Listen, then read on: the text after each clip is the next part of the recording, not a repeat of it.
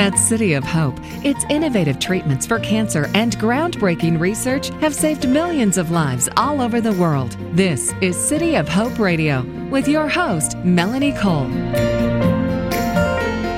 A gynecological cancer diagnosis can be life altering. However, as the cancer is being treated, there might be some complications with the pelvic floor that may affect your quality of life. My guest today is Dr. Christopher Chung. He's a urogynecologist specializing in female pelvic medicine and reconstructive surgery at City of Hope. Welcome to the show, Dr. Chung. Tell us what type of cancers would predispose a woman to having pelvic floor disorders.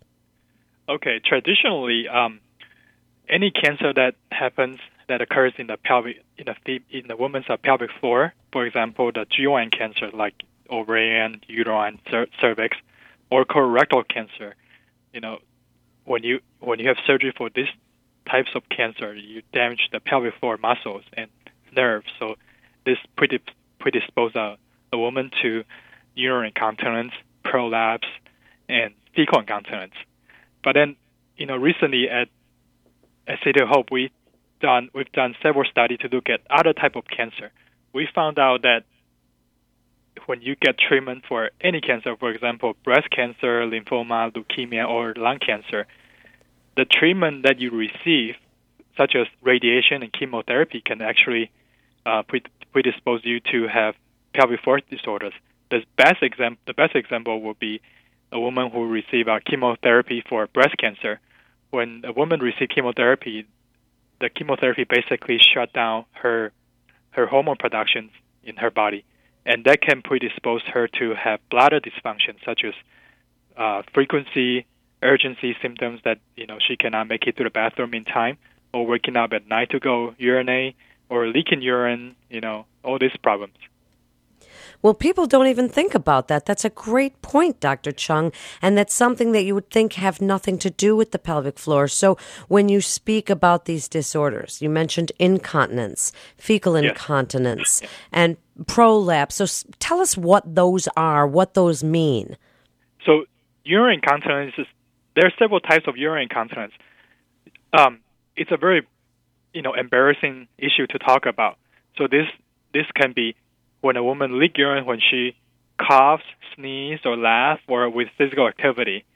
And then there's another type of incontinence called urgency incontinence. That means that when she's when when a woman has urgency feeding, that she cannot make it to the bathroom in time.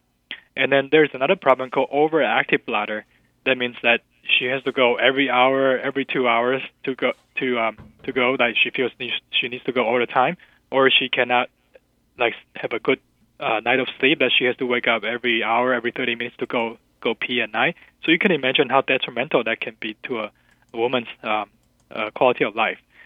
So then the next topic is uh, prolapse. So this this means that a, a woman has poor support of her pelvic floor muscles, either due to you know uh, vaginal deliveries, getting pregnant, or tumor surgeries in the pelvic floor like hysterectomy, you know, colon resection, this type of surgery. And this means that her bladder can drop down passing the vaginal opening, or the uterus can drop past beyond the vaginal opening, or the rectum can drop drops down too.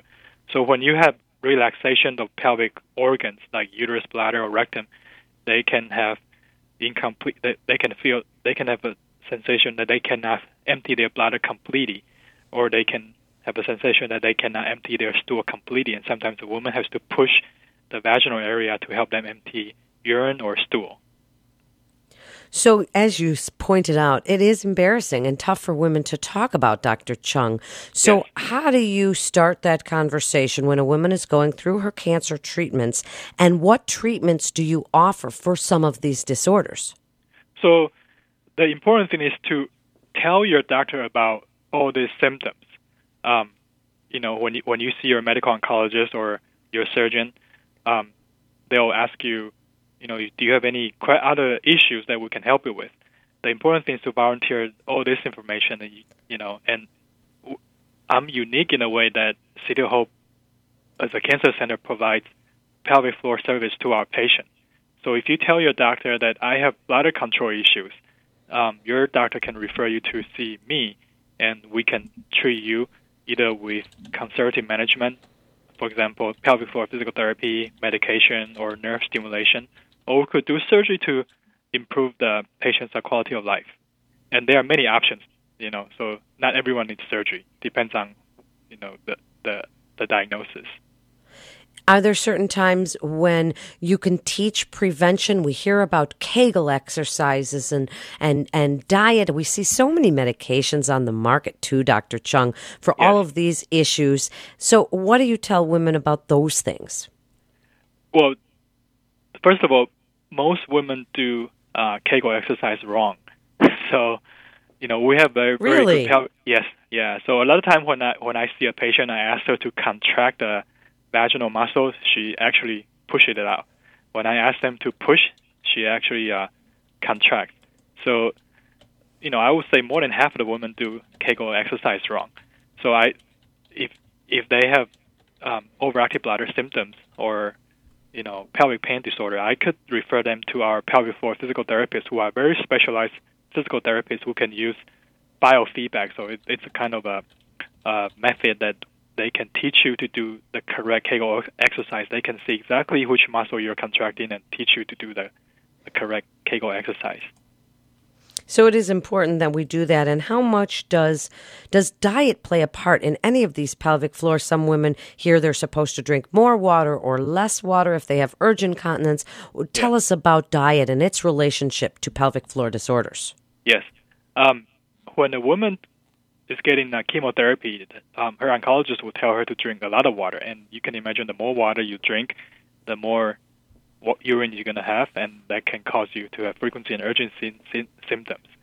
But when you don't, when you are not on chemotherapy, you don't need to drink that much water. Uh, that's a very common misconception. I always tell my patient that to be moderate on the fluid intake. Um, drink when you are thirsty. You don't have to drink like you know three, four gallons of water a day. Just be moderate because the more water you drink, the more water is going to go to your bladder and it can cause frequency urgency symptoms and leakage of urine. In terms of the diet, a lot of women will experience experience um, fecal urgency and incontinence, so they leak stool with diarrhea. So the the simplest way to treat this is to make your stool firmer, so you don't leak stool. So a, a, a very you know good good uh, medicine to take this is uh, loperamide, so the you know the stool bulking agent to make your stool firmer. You don't need to have surgery for this. That's absolutely great yeah. advice. And what else would you like women to know about pelvic floor disorders that may be sort of a complication or a side along to go with their cancer treatments, whether they're gynecological cancers or not? I, I always tell my patient that you know, don't feel embarrassed about this. In the old days, you know, your your mom, your grandma, they learned to live with this. But now we have many treatment options available, whether uh, conservative management with, like I said, physical therapy, medication, or surgery. The important thing is to tell your doctor about these symptoms and have and have an appropriate referral uh, made to see a, a specialist who knows how to treat pelvic floor disorders. And in just the last few minutes, Dr. Chung, you're doing such great work. Tell us what's going on at City of Hope that's exciting in your department. So, you know, traditionally, a, a urogynecologist uh, doesn't work in a cancer center. Um, so I'm, I'm unique in a way that um, City of Hope sees the need for a specialist to treat patients with pelvic floor disorders, especially in cancer patients. So here we have come up with inno- innovative uh, surgical technique to perform uh, pelvic reconstructive surgery at the time of uh, the patient's uh, initial cancer surgery.